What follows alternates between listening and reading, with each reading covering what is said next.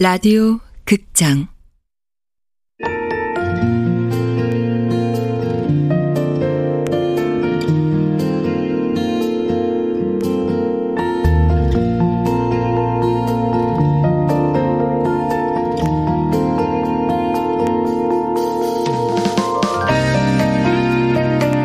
도로나 이별 사무실 원작 손현주 극본 이난영 연출 황영선. 열일곱 번째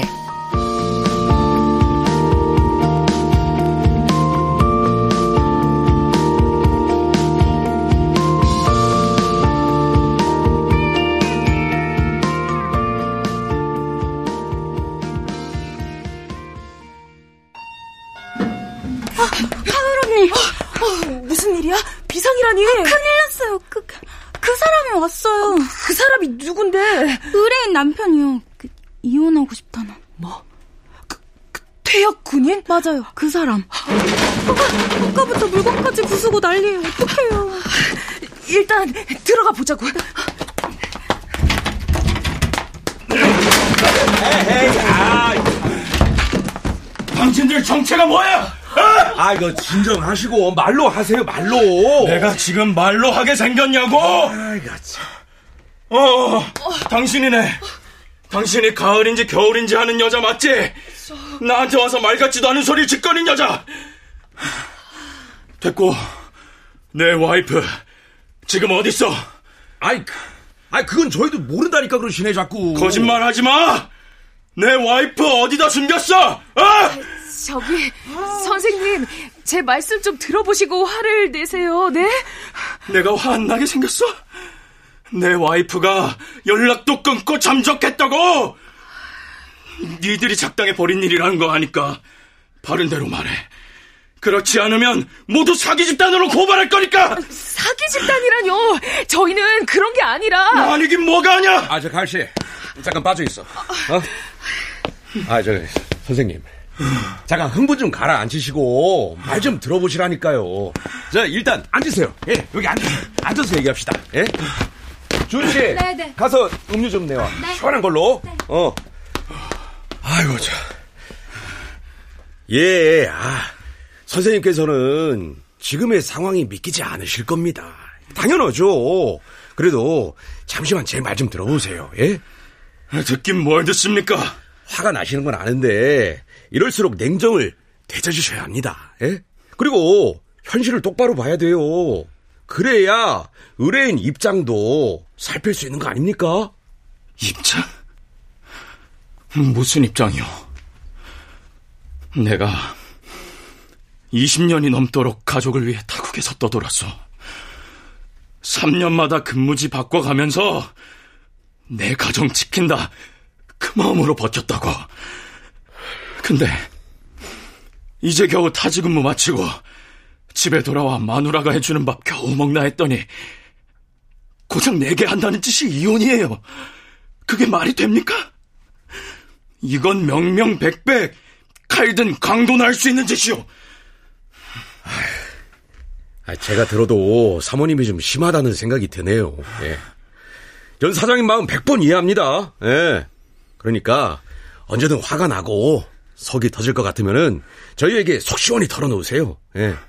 아니 솔직히 사모님하고 얼굴 맞대고 싸워봐야 좋을 게 뭐가 있습니까? 예? 못볼꼴다 보고 결국에는 원수로 헤어질 게 뻔한데 사장 대단하지 않냐? 저렇게 위로하는 척 이혼 도장 찍게 하려는 거. 그러게. 남일이라고 쉽게 말하지 마쇼. 선생님 이건 정말 아, 제 개인적인 비밀인데요. 저도 사실 이혼했습니다. 예. 아, 처음에는 정말로 미칠 것 같더라고요. 와이프가 죽이고 싶을 정도로 원망스럽고, 막, 아, 진짜 막, 어? 내 자신이 한심하고. 근데, 딱 1년 지나니까, 야, 세상 이렇게 편할 수가 없어요. 어? 게으름을 부리든, 어디 가서 뭐 외박을 하든, 술을 먹든, 아 누가 잔소리 할 사람이 없거든. 어? 경제적 책임도 반으로 줄고요. 내 돈 내가 쓰는데 누가 뭐랍니까? 더구나 요즘은 슈퍼에 가면요 밀키트 잘 돼 있지. 에? 막 전국 팔도에 맛있는 반찬들 즐비하게 있지. 그러니 밥해 먹을 걱정도 필요 없고 한마디로 솔로 천국이죠. 예. 무엇보다 제일 좋은 게 뭔지 아세요? 마음껏 연애를 갖다가 할 수 있다는 겁니다. 예. 저는 나머지 인생을 그냥 쭉 혼자로다가 살 작정이에요. 예. 그러니까 선생님도 이걸 오히려 기회라고, 어? 기회라고 생각하시는 게 어떻습니까? 예? 기회? 지금 그게 나한테 할 소리요? 세상 사람 다 등 돌려도 우리 집사람만은 절대 안 돼. 알아? 내가 내가 누굴 위해 향수병까지 참아가며 외지근무를 했는데 이제 집으로 겨우 돌아왔더니 이혼. 누굴 바보 천치로 합니까? 독수 공방이 그리 좋으면 당신들이나 실컷 즐기든가. 우리 집사람한테 전하시오. 하늘이 두쪽 나도 절대 이혼에 동의할 수 없다고. 소송까지 불사할 각오니까 알아서 하라고.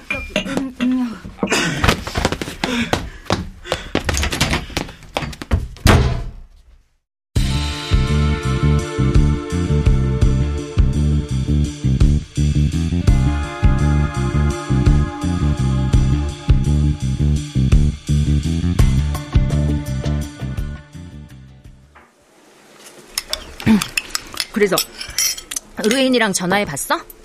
음, 남편이 그렇게 나올 거라 예상했대. 원래 그런 사람이라고. 그러니 자기가 이혼하고 싶지 않겠냐고. 아, 좀 찝찝하지 않아? 뭐가? 의뢰인 말이야. 이혼을 결심한 여자치고 얼굴에 너무 화색이 돌잖아. 꼭 사랑에 빠진 여자처럼.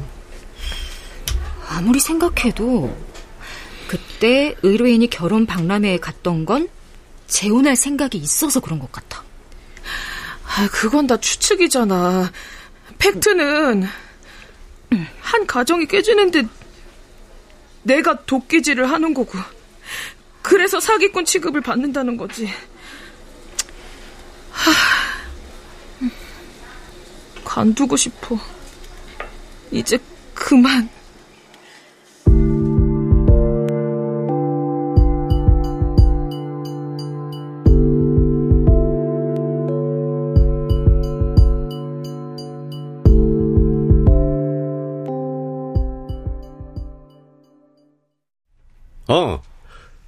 우리 딸 오늘은 뭐 했어?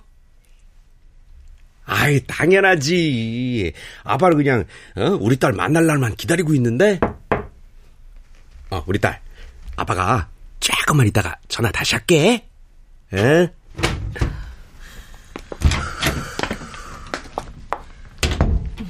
무슨 일이야? 저, 이혼 의뢰해서 손 떼고 싶어요. 왜? 저한테 안 맞는 의뢰인 것 같아서요. 아니, 이 매니저는 일을 무슨 취향으로 해? 아, 취향 문제가 아니라요. 보셨잖아요. 절 잡아먹을 기세로 덤비는 거.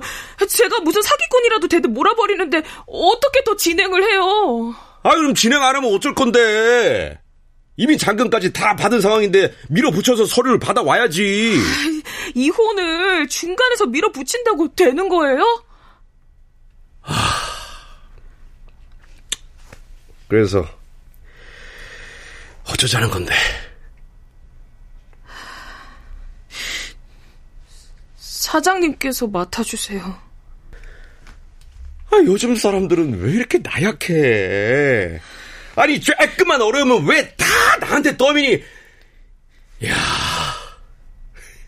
누가 사장인 줄 모르겠다. 어? 이런 일 하라고 월급 주는 거야. 알아? 죄송해요.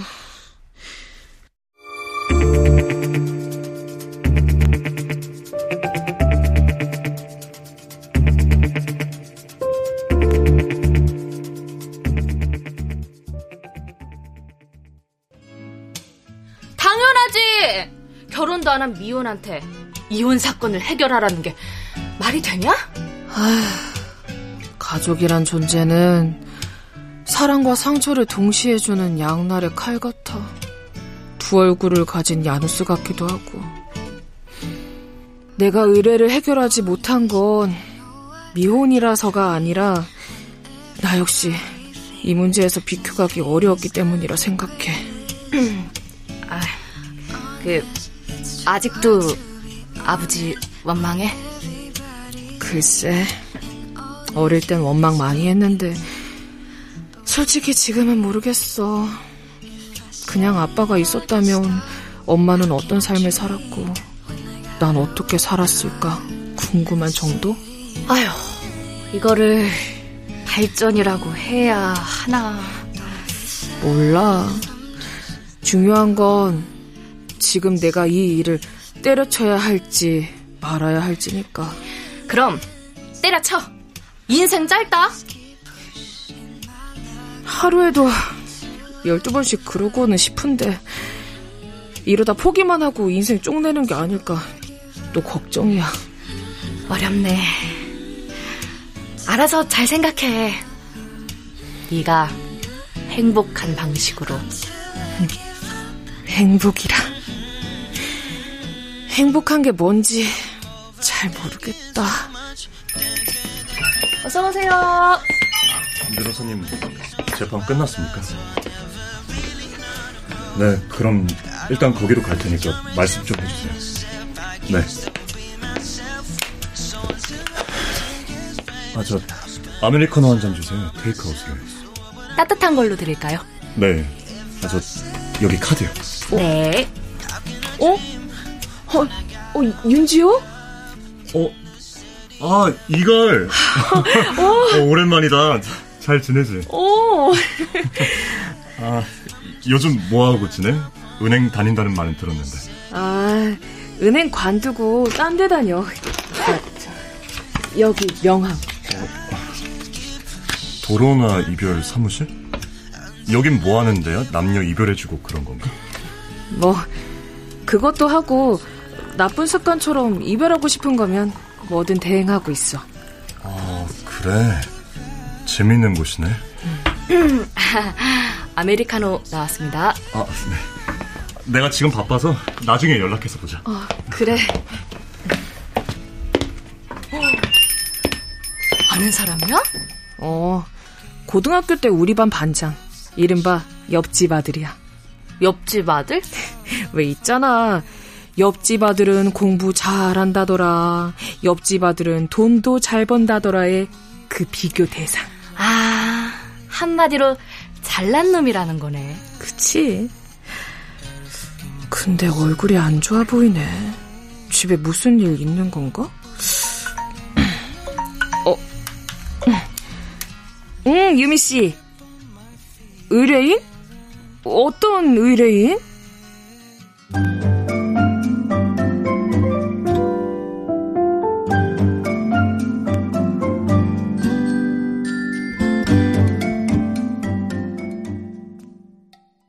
그러니까 학교를 벗어나 사회로 나가고 싶다는 거네요? 네. 그 매니저님도 1, 2학번이라고 하셨죠. 네. 아, 부러워요. 나 아직도 학생 신분인데 매니저님은 어엿한 사회인이시고. 에이, 전 고객님이 부러운데요. 배움은 평생 해도 부족하다잖아요. 에, 그, 그게 꼭 학교일 필요는 없죠. 네, 그건 그렇죠. 이제 그만 학교하고 이별하고 싶어요. 아, 솔직히 10년이나 되니까 모르겠어요. 제가 공부를 하고 싶어서 학교를 다니는 건지, 사회가 겁나서 학교를 벗어나지 못하는 건지. 근데 생각해보면 후자가 아닐까 싶어요. 음, 10년이 무의미한 시간은 아니었을 거예요. 그, 부모님께서는 제가 개천의 용이 될 거라고 기대하세요. 솔직히 저도 대학에 들어오기 전까진 그렇게 될 줄 알았어요. 나 정도면은 당연히 잘 되지 않을까. 근데 대학에 들어와 보니 어림도 없더라고요. 탁월한 금수저들도 많았고 가진 능력이 출중했던 친구들도 많았고 네. 그래도 용이 되고 싶어서 노력했는데 늘 뱀의 꼴이더라고요. 자존심도 상하고 부모님께도 미안하고 그래서 계속 학교 핑계 대면서 남아 있었던 것 같아요. 그러다 보니 10년이란 세월이 지난 거고. 저 그 마음 이해해요. 하지만 이제 결정해야 돼요. 계속 도망칠 것인가, 도전할 것인가. 도전하면 이루어질까요? 한 번 도전해서 한 번에 성공한다는 건 신화에 가까워요. 그렇겠죠? 그럼요. 어, 그런 의미에서 양으로 승부해보는 건 어떠세요? 고용노동부나 취업 사이트를 이용해서 100군데까지 지원해본다. 그런 생각으로 이력서를 내보세요. 아, 학업과 병행할 수 있는 자리면 무조건 지원하고요. 그렇게 하다 보면 분명 나와 맞는 곳이 나타날 거예요. 그렇지 않더라도 면접 노하우는 생길 거고요. 제가 그 서른인데 절 받아주는 데가 있을까요? 31살보단 많지 않을까요? 아, 그, 그렇네요. 일단 가는 길에 고용노동부부터 들러봐야겠어요. 네. 저희가 지속적으로 힘이 돼드릴 테니까 명함에 있는 메일 주소로 이력서 낼 때마다 인증해서 보내주세요. 네, 네. 애로사항 있으면 문의 주시고요. 네. 덕분에 대학생활과 이별할 용기가 생긴 것 같아요. 감사합니다. 꼭 끝까지 힘내봐요. 네, 감사합니다. 네, 네, 네 연락 드릴게요. 네. 감사합니다.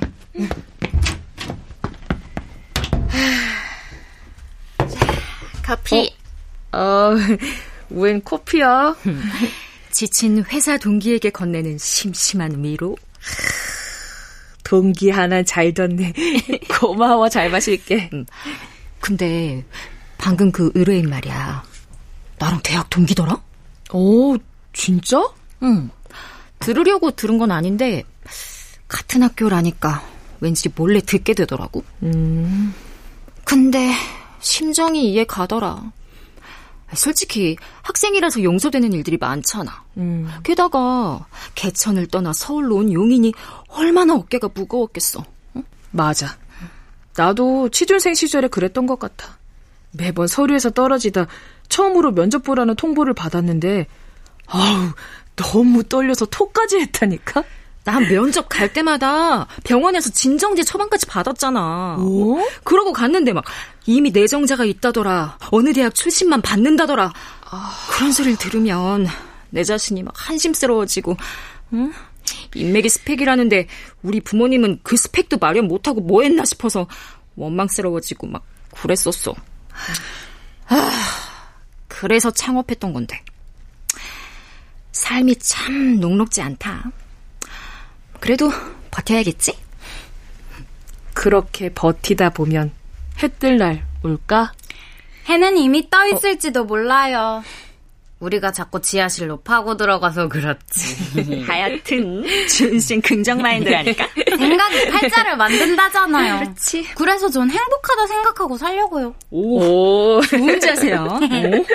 아, 식사들 안 하세요? 오늘 저 다이어트 프리인 날인데. 오케이, 오케이. 다 먹고 살자고 하는 일인데 맛있는 거 먹자. 어, 좋아요. 좋아. 어, 어, 잠깐만. 아, 어, 어, 윤지호. 이 시간에 웬일이야? 오늘 저녁에 볼 수 있어? 너한테 꼭 의뢰하고 싶은 게 있는데.